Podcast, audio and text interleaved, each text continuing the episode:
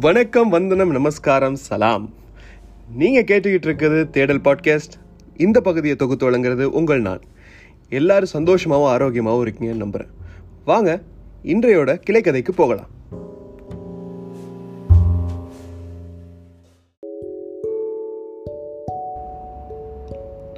இன்றையோட தலைப்பு கல்வி. கல்வினா எஜுகேஷன் தானே. என் வயசு இருபத்தஞ்சு ஆகுது. அதில் கடந்த பதினெட்டு வருஷமாக நான் பள்ளிக்கூடங்களுக்கும் கல்லூரிகளுக்கும் போய் என்ன தான் பண்ணேன் அதில் இருந்த என்ன நன்மைகள் என்ன? அதில் நான் என்ன கற்றுக்கிட்டேன் அதில் என்னோடய வாழ்க்கையில் என்ன மாற்றங்கள் ஏற்பட்டுச்சு?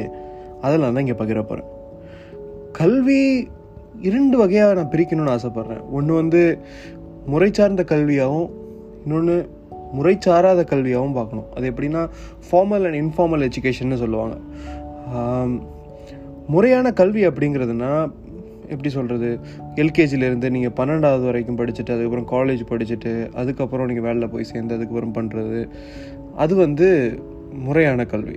முறை சாராத கல்வினா சிறு வயசுலேருந்தே அவங்க ஒரு தொழில்லையோ ஒரு ஈடுபட்டப்பட்டு அவங்க ஒரு விவசாயத்துலேயோ இல்லை வேறு இடத்துலையோ அதில் ஈடுபட்டு அதுலேருந்து வரவங்க. இது ரெண்டு பேருமே நல்ல ஒரு உயரத்துக்கும் நல்ல ஒரு அச்சீவ்மெண்ட்டும் பண்ணுறதுக்கான ஒரு பேஸான கல்வியை அங்கே கற்றுக்குறாங்க இங்கே ரெண்டுத்துலேயுமே நிறைய பிரச்சனைகள் நம்ம ஃபேஸ் பண்ண வேண்டியது சூழ்நிலையில் இருக்கும்.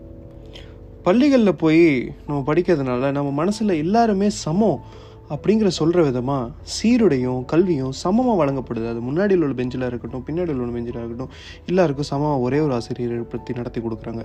அது வெவ்வேறு பள்ளிகளுக்கு வெவ்வேறு விதமாக அது மாறுபடலாம். அது சிபிஎஸ்சி ஹையர் செகண்டரி மெட்ரிக் இது மாதிரி ஸ்கூலுங்களுக்கெல்லாம் இருந்தாலும் கூட பெரும்பாரியான மக்கள் இங்கே வந்து எல்லாரும் சமமான கல்வியை தான் இங்கே படிக்கிறாங்க.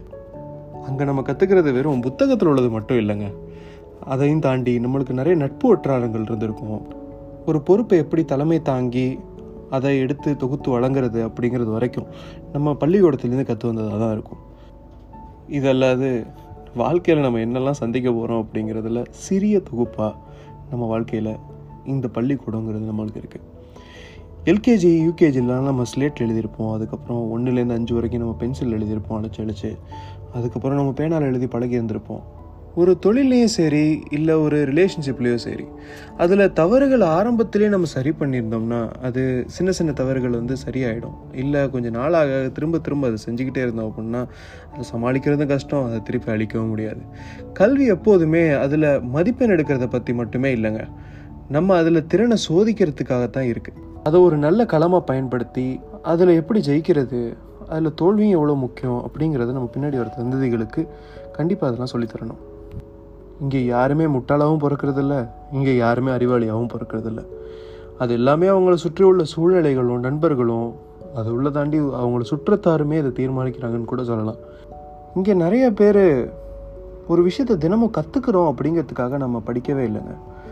நம்ம ஒவ்வொரு வாட்டியும் மார்க்கு பின்னாடி ஓடி ஓடியே நம்ம வாழ்க்கை முழுக்க ஓடிடுச்சுன்னே சொல்லலாம். அதை என்றைக்குமே பின்னாடி வர தலைமுறைகளுக்கு சொல்லி கொடுத்துறாதீங்க ஒரு குழந்தையோடையோ இல்லை ஒரு மாணவனோடையோ திறனை கண்டுபிடிச்சி அவங்களை எதில் சிறந்து விளங்குறாங்கிறத பயிற்சி கொடுத்து வழங்குறது வந்து ஒரு ஆசிரியர்களோட பெரிய கடமையாக இருக்கலாம். அதையும் தாண்டி அது ஒவ்வொரு பெற்றோரோடையும் முக்கியமான கடமையும் கூட. அவனுக்கு பிடிச்சதான்ப்பா படித்தான் அவன் இப்படி இருக்கான். அப்படின்னு சொல்கிற ஒவ்வொரு பேரண்ட்ஸுமே தோற்று போனவங்க தான் இங்கே. பணத்தால் என்றைக்குமே கல்வி வாங்க முடியாது. நீங்கள் பள்ளிக்கு அனுப்பிச்சி விட்ருவீங்க காசை நான் இந்த பெரிய ஸ்கூலில் படிக்க வச்சேன் அந்த ஸ்கூலில் படிக்க வச்சேன். அதனால் எதுவுமே இங்கே நடக்காது. ஊக்கம் உங்கள்கிட்ட இருந்து தான் வரணும். அதுவும் பேரண்ட்ஸால் மட்டும்தான் அதை தர முடியும். அப்படி கொடுத்துருந்தீங்க அப்படின்னா உங்கள் பிள்ளைங்க கண்டிப்பாக சமுதாயத்தில் ஒரு நல்ல இடத்துல இப்போ இருப்பாங்கங்கிறதுல சந்தேகமே இல்லை. இங்கே கஷ்டப்பட்டு படிக்கிறது தான் சொல்லித்தராங்களே தவிர யாருமே அதை இஷ்டப்பட்டு படிக்கிறதுக்கு ஒத்தவங்க கூட சொல்லித்தரதில்லை. கல்வி கரையில் கற்பவர் நாள் சில தான் இருந்தாலும் அதுக்காக இப்படி இல்லைல்ல கல்வி என்றைக்குமே முடிவடைய போகிறதே கிடையாது. அது வாழ்க்கை முழுவதும் நம்மளுக்கு கற்றுக் கொடுத்துட்டே தான் இருக்க போகுது. தொழில் சார்ந்த கல்வி இங்கே ரொம்ப முக்கியம். இங்கே எத்தனை பேர் அவங்க என்ன வேலை பார்க்குறாங்களோ அந்த வேலையை முழுசாக தன்னோட பையன் தெரிஞ்சுக்கணும்னு நினச்சிருக்காங்க. அப்படி இங்கே ரொம்ப குறைவான ஆட்கள் தான் இருக்காங்க. அப்படி இருக்கிற அப்பாவோ அம்மாவோ அவங்கள தொழில் பசங்களுக்கு முழுசாக கற்றுக் கொடுத்து அதில் உள்ள லாபம் என்ன நஷ்டம் என்ன அதை எப்படி சமாளிக்கணும்? அப்படிப்பட்ட ஒவ்வொருத்தவனும் இங்கே தொழில் நடத்துகிறவனாக தான் இருக்கான். நிம்மதியாகவும் இருக்கான். அவனுக்கு பெருசாக எதிர்காலத்தை நோக்கி பயமும் இல்லை. அவனுக்கு தோல்வியை பற்றி பயமும் இல்லை வெற்றியை பற்ற ஒரு கொண்டாட்டமும் இல்லை. அவன் ரொம்ப நடுநிலையாக இருக்கான். ஒரு இடத்துல வேலை பார்க்கும்போது தான் நம்ம நிறையா கற்றுக்குறோம் அதுக்காக தொழில் சார்ந்த கல்வி தான் தரமானதுன்னு சொல்லிட முடியாது. பள்ளிக்கூடம் போய் பட்டதாரியாகி நல்ல நிறைய ஐடியில் சம்பாதிக்கிறதுனால அதுவும் சிறந்த கல்வின்னு சொல்லிட முடியாது.